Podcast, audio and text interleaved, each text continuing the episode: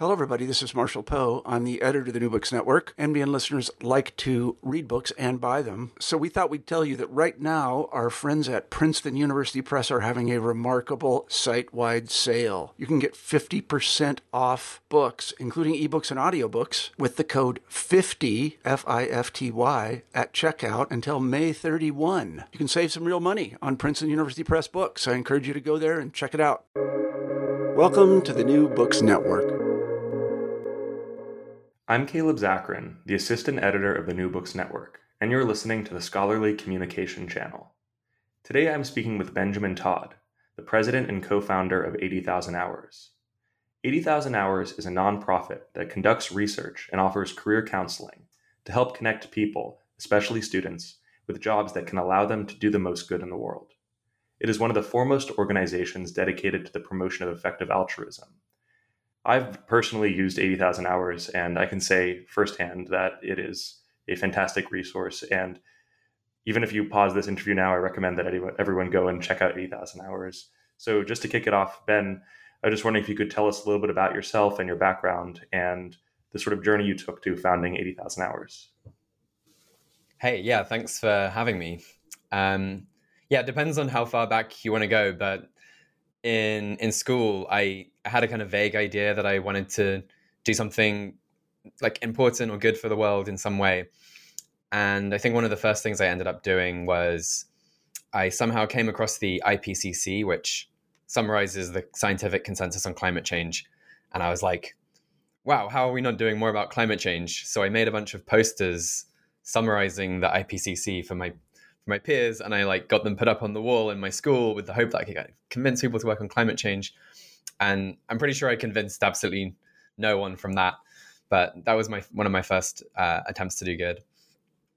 And then I uh, uh, went to Oxford and studied physics and philosophy, and it was there that yeah, I was like I would go to lots of talks and was kind of exploring, and I went to one by Toby Ord, uh, who's one of the people who got the effective altruism movement started.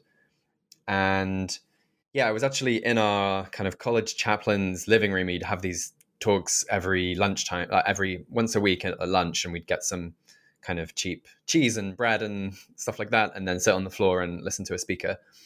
And Toby uh, gave this talk about how uh, some ways of um, some ways of uh, saving lives, or more accurately, increasing like people's length of healthy life, in the developing world would do so much more, uh, have so much more impact than others. Um, and so that would mean like by say donating some of your money to one of these really effective charities, uh, you could not only do way more good, but you could you know really save um, many lives over your lifetime.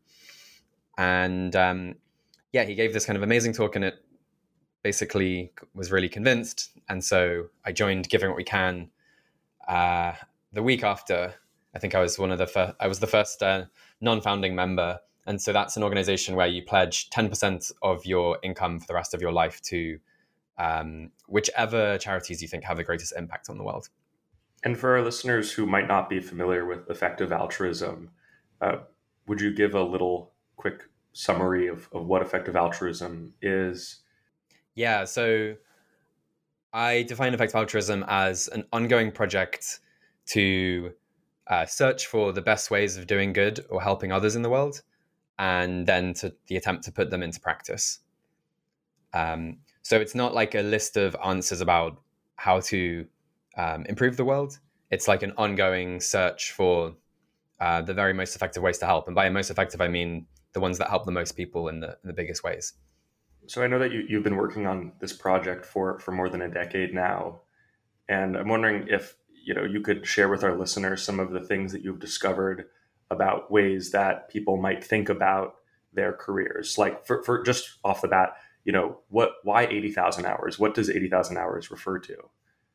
Yeah 80000 hours is roughly the length of your working life. So it's 40 hours a week over 50 weeks a year over 40 years it's, it's 80000 and the idea behind the name is that's just a huge amount of time. So it means that for most people, that is their biggest channel or pathway to having an impact on the world beyond their kind of immediate circle. Um, yeah, unless you happen to be like the heir to a large fortune or something, in which case you should like focus on giving away the fortune. But for most people, it's their working life that's their biggest way to contribute. Um, but because it's so much time, it means that you know if you could reflect on it and figure out a way to have one percent more impact with that time, or also from a personal point of view, make it one percent more fulfilling or satisfying, then it's worth spending up to 800 hours figuring out how to do that. Um, which is like already about six months of full time work. So yeah, the the other like side of the name is that it's really worth thinking about how best to use that time. And what are sort of you know the things that you have found? Just a, a, a kind of simple gloss of things that people might consider when thinking about how to do the most good with their career. Yeah, we think if your if one of your main aims is to have an impact, then one of the most important questions to focus on is just what problems to focus on in the first place. And that almost sounds kind of obvious but it's like it's really not the most standard advice.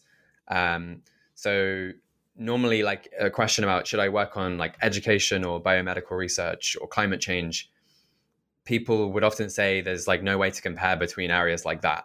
And the most common advice would probably just be pick one that you're passionate about and and do that. Um, but we think like especially later in your career when you have more of these choices which issues you focus on in the first place is probably the biggest driver of your impact. And the reason for that is you can roughly compare these areas in terms of so we have this framework um, the, uh, their importance neglectedness and tractability uh, so the last one is like how easy is it to make progress um, the middle one is like how many people are already working on it and the first one is like if this issue is solved how um, how good would it be? How much impact would it result? And I think if you kind of just, you know, these comparisons are all really difficult, and you can never be precise about it. But if you just start putting some very vague numbers on these things, you start to see that there's there's really huge differences between them. And on on you know just to sort of get to the website and discuss it, you know, you have this this very beautiful website, and it, it has a list of different career paths that people might consider. And there are definitely career paths on there that I don't think necessarily jump out to people when they think about these are things that I should try and do if I want to do the most good. Obviously, you know, climate change is on there, but what are some of the other issues that you think are really important, you know, potential career pathways that people might not typically consider as important? Yeah, and we can also use that to give an example of the thing I was just saying. So, uh, one issue we've been talking about for a while is uh, preventing the next pandemic. Um, so back in 2016, I think we published our first thing about why we need to like another pandemic is likely in our lifetimes, and it's really worth preparing for that. And you know, the kind of pitch there was like we go back to the framework. If a pandemic happens, this clearly could be a really big deal. Like we've seen, um, I think about 20 million people have died due to COVID 19 um, and it's like many trillions of dollars of, of economic loss as well. And that's nowhere like pandemics like COVID COVID nineteen nowhere near represents like as bad as they could be. Like you could have a pandemic that's much worse again. Um, but then on the second factor, it was being really neglected, and actually still is. So we we we argued that there was only about one billion dollars per year spent globally on really targeted efforts to prepare for the next pandemic. And that might sound quite big, but at the same time, we estimated that um, around $300 billion is spent on climate change. And in, on conventional medicine in the US, it's around 4 trillion. Uh, so that's um, a, a, more than a thousand times more resources uh, on on the on like normal healthcare, which is kind of one of the most common things people would focus on if they wanted to do good. Uh, or like another example I've been looking at recently is with counterterrorism. I think in the US, it's been around 200 billion a year spent on counterterrorism um, over the last decade. Uh, but the number of people who've died due to a terrorist attack, I think, is in the whole world is in the tens. Like, I think it's around 100,000, 200,000, something like that. But the number of people who've died due to COVID is 20 million. So um, many orders of magnitude higher. So we thought there's this really big case that pandemic's a huge deal, but being really neglected. So um, yeah, so one of our listeners, like um, Sophie Rose, was on the track to like she was on the pre med track to become a doctor, but she instead decided to pivot it into learning about epidemiology, and she did a master's. And she actually came to our one-on-one advice, and we helped her find funding for the master's. Um, and then like that was that was the kind of first stage was to build skills in that area, which is like normally early on the biggest focus is often building skills. Um, but then like when COVID started, she was able to try and think about what are some neglected ways of of of like working on COVID or other pandemics that could make a really big difference. And so she came across this idea of um, human challenge trials. So the thing that delays vaccine uh, testing the most is just that the way it works now is that you give people the vaccine and then you have to wait like six months to see if they get COVID or not. But in a human challenge trial, people volunteer to be infected, and that means you can test like within a month. Um, so it's way faster. And if you do this with like healthy young people, the risks to them are very low. So uh, founded this organization 1Day Sooner that signed up uh, 30,000 volunteers to participate in these trials. And the first ever human challenge trial, in part due to these efforts, started in London uh, last year uh, on COVID 19. Yeah, unfortunately, it didn't speed up vaccines this time, but the thing I'm most excited about with that is, you know, if there's another pandemic, that would be one way that we could maybe uh, deliver, get the vaccines deployed much, much faster than we did this time. So you mentioned that you you helped her do a, a career pivot. How how did eighty thousand hours help her do that? And and what are you know other I guess examples? You don't necessarily need to give something that specific, but general examples of how 80,000 hours can help people, students or, early, or people at early stages in their career that they want to do good, but you know the pathway to do it to actually making an impact seems very hard and complicated. Yeah, totally. Um, I mean, very concretely, what we have is uh, we have our online guides, which talk about which problems are biggest and most neglected, different ways you could work on them, and the idea of that is really to help people get some ideas for how they might be able to contribute. Um, then we also have um, a podcast with really in-depth interviews with experts on all these different issues. So that's more about like how do you then learn really about these areas more more in depth. Uh, we have a job board with now we've just hit over a thousand um, open job opportunities within the areas we talk about. And then finally, there's one-on-one advice, which uh, kind of helps people make their individual plan. Um, and then it gives them like introductions to mentors and funding and job opportunities to help them actually practically take ne- the next steps in, and make a career change and i think sophie actually used the, pretty much all of those things so um, we had this article about how many doctors does a life uh, sorry how many lives does a doctor save because uh, many people who want to do good uh, often working in healthcare is the thing that first comes to mind but we actually worked with a doctor in the UK to estimate how many lives a doctor really saves. Um, so we kind of look at the well, it's best best to read the research online, but the conclusion is like it saves more lives than most most careers, so it's doing a really good thing.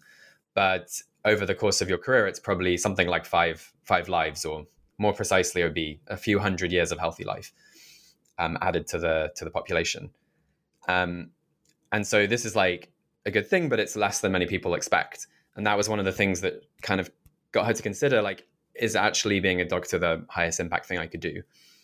And then it was like a year later, she came across one of our podcasts about pandemics, and that kind of really gave her the idea like maybe I could use my medical skills to actually work on this really neglected global thing.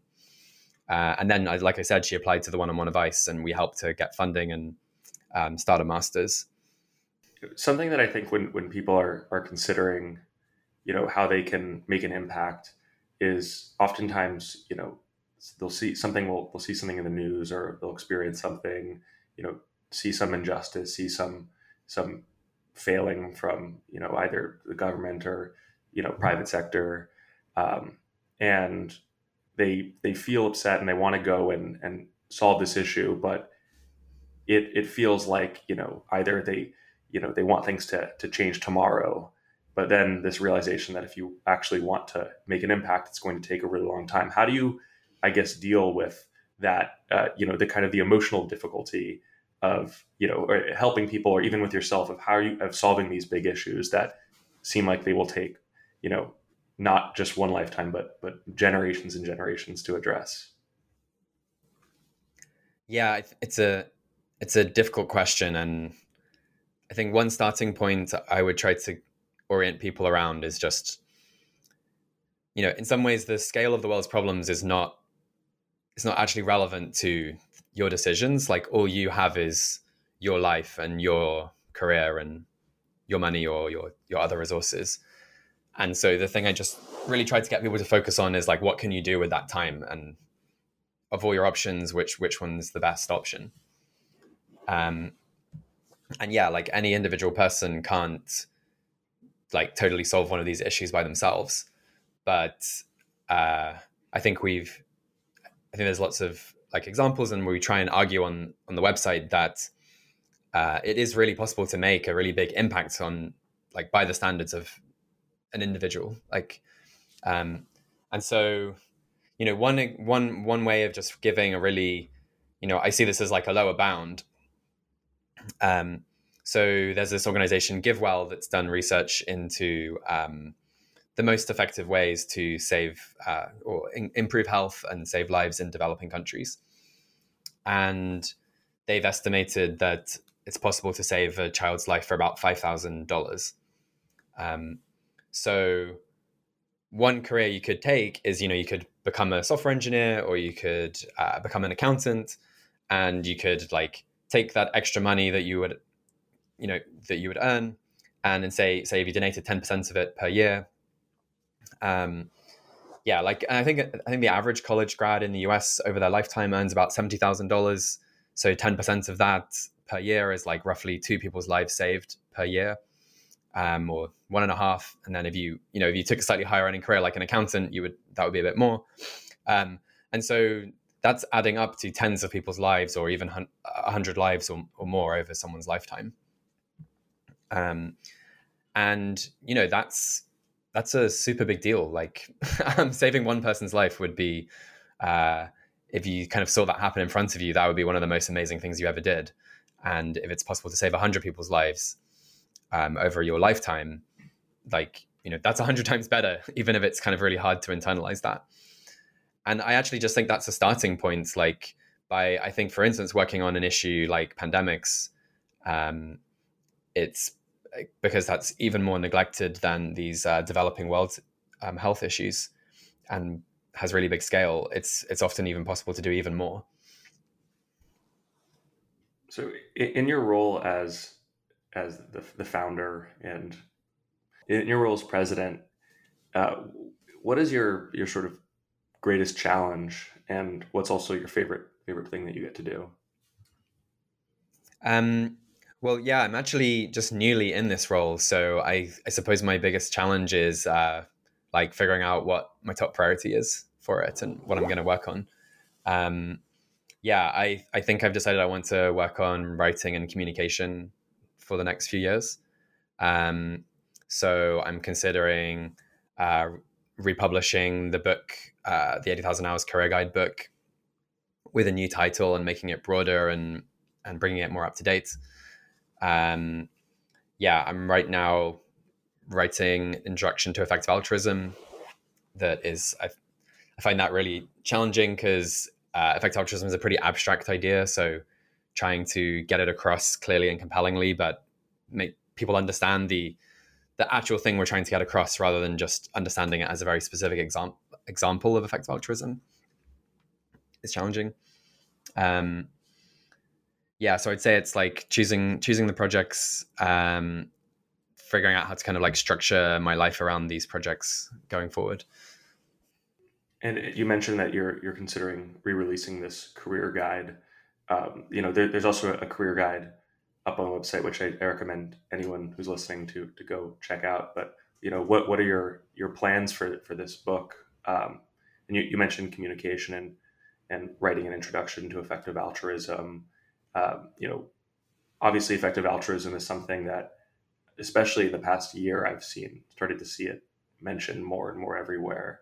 Um, so, you know, what what is it, the sort of the significance of this idea entering the mainstream and and what do you want people to know about it that you haven't already said or that hasn't isn't already out there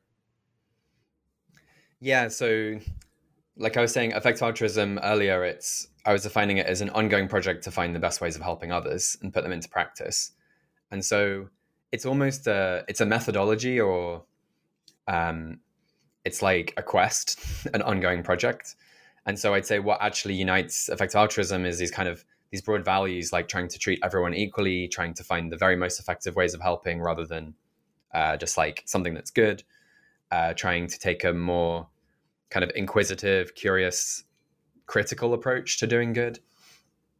Those are the things that actually unite us. But because that's quite abstract, people tend to just look on specific ideas like donating 10% of your income to uh, fight malaria or, um, yeah, like, uh, yeah, like particular causes we talk about, like, um, you know, they're the people who want to work on AI because we are, we've talked about AI a lot, which we haven't mentioned in this interview yet, but um, that's on our in our online content. And so the challenge is like not getting it understood as this, the specific examples, but actually the kind of broader approach that is what actually um, inspires us. You mentioned uh, Toby Ord as sort of a ma- major influence uh, in in the founding of this organization. Uh, is there anyone else or, or any books that you would recommend? A lot of our, our listeners are are book people, so you know if there's anything that people if they want to learn more uh, just about the ideas, not necessarily from a practical perspective, but are just curious about the the kind of the the philosophy around this, what you might recommend. Yeah, totally. I mean, I really recommend Toby's recent book called The Precipice. And so in that book, he he's putting forth the idea that we've entered a like a new stage in history, which um, where it's become possible to destroy ourselves to end civilization, but we don't yet have the wisdom to like make sure we don't do that. So it's kind of like humanity's adolescence, and that's that's the name of the book is the name of this period in our history where we're we're on the precipice and we could go one way or the other. And yeah, that's uh, that's it's a fantastic book, and yeah, you can check out some of the reviews of it. Um, yeah, the other one I would say is uh, Will MacAskill, who is my co-founder. And so yeah we we met at oxford and we were trying to think about what to do with our own careers. And we did a talk together and uh, about like which paths might, might have the most impact. And that's what led to the creation of 80000 hours. And he's written a book called doing good better which is an introduction to effective altruism. Um, i think that was that was released in 2015 and then he also has a new book coming up which is called what we owe the future. And so this is the idea that you know the the group that in a way get the most uh, like screwed by the existing system is future generations. Because there's a there's a huge number potentially of, of future generations but they have no votes they have no representation in our political system they have no economic power um, and so our our kind of system just continually really neglects their interests and you know in particular we might be gambling with the whole future itself with with things like nuclear war and pandemics and climate change. Um, and so we're putting like the existence of all these future generations at stake just so that we could be a bit wealthier. Um, and so yeah, that that's that's the idea of long termism, which is the idea that there could be this really long future, and what really matters about today is, um, from a moral perspective, could be how we set things up for that for that long term future, whether we leave them a good a good world or not. Um, and so yeah, that's that's like a a bit slight, slightly more philosophical book about this new philosophy of long termism that's kind of emerged out of moral philosophy um, in Oxford with kind of like Derek Parfit as one of the uh, originators, and now it's been it's been kind of taken forward and developed just recently. You you mentioned you know some of what you are you know as an individual working on, but I'm curious if there are, are any other plans for for eighty thousand hours, either to expand it or to go into new territories that you haven't explored yet? Yeah, totally. I mean, we have, uh, yeah, there's like thousands of people who've changed their careers due to 80,000 hours, and we have like about a million and a half readers each month. But despite that, um, a million and a half readers each year, sorry. Despite that, we, I think only around 1% of college students have heard of us. So I think there's like a big room just to reach people, and yeah, there's there's definitely a lot more than one percent of college students are interested in how to have a positive impact. so I think yeah, the, the, it's it's kind of just reaching all those students and then and then just really delivering on what we have what we have now. So making the making all our, our online guides better, uh, growing the job board. Last year we spoke to about 800 people one on one, and the, these calls are all all free, um, but people just apply on the website.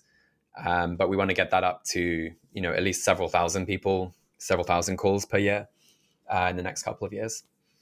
Um, yeah, those, those those are the main plans.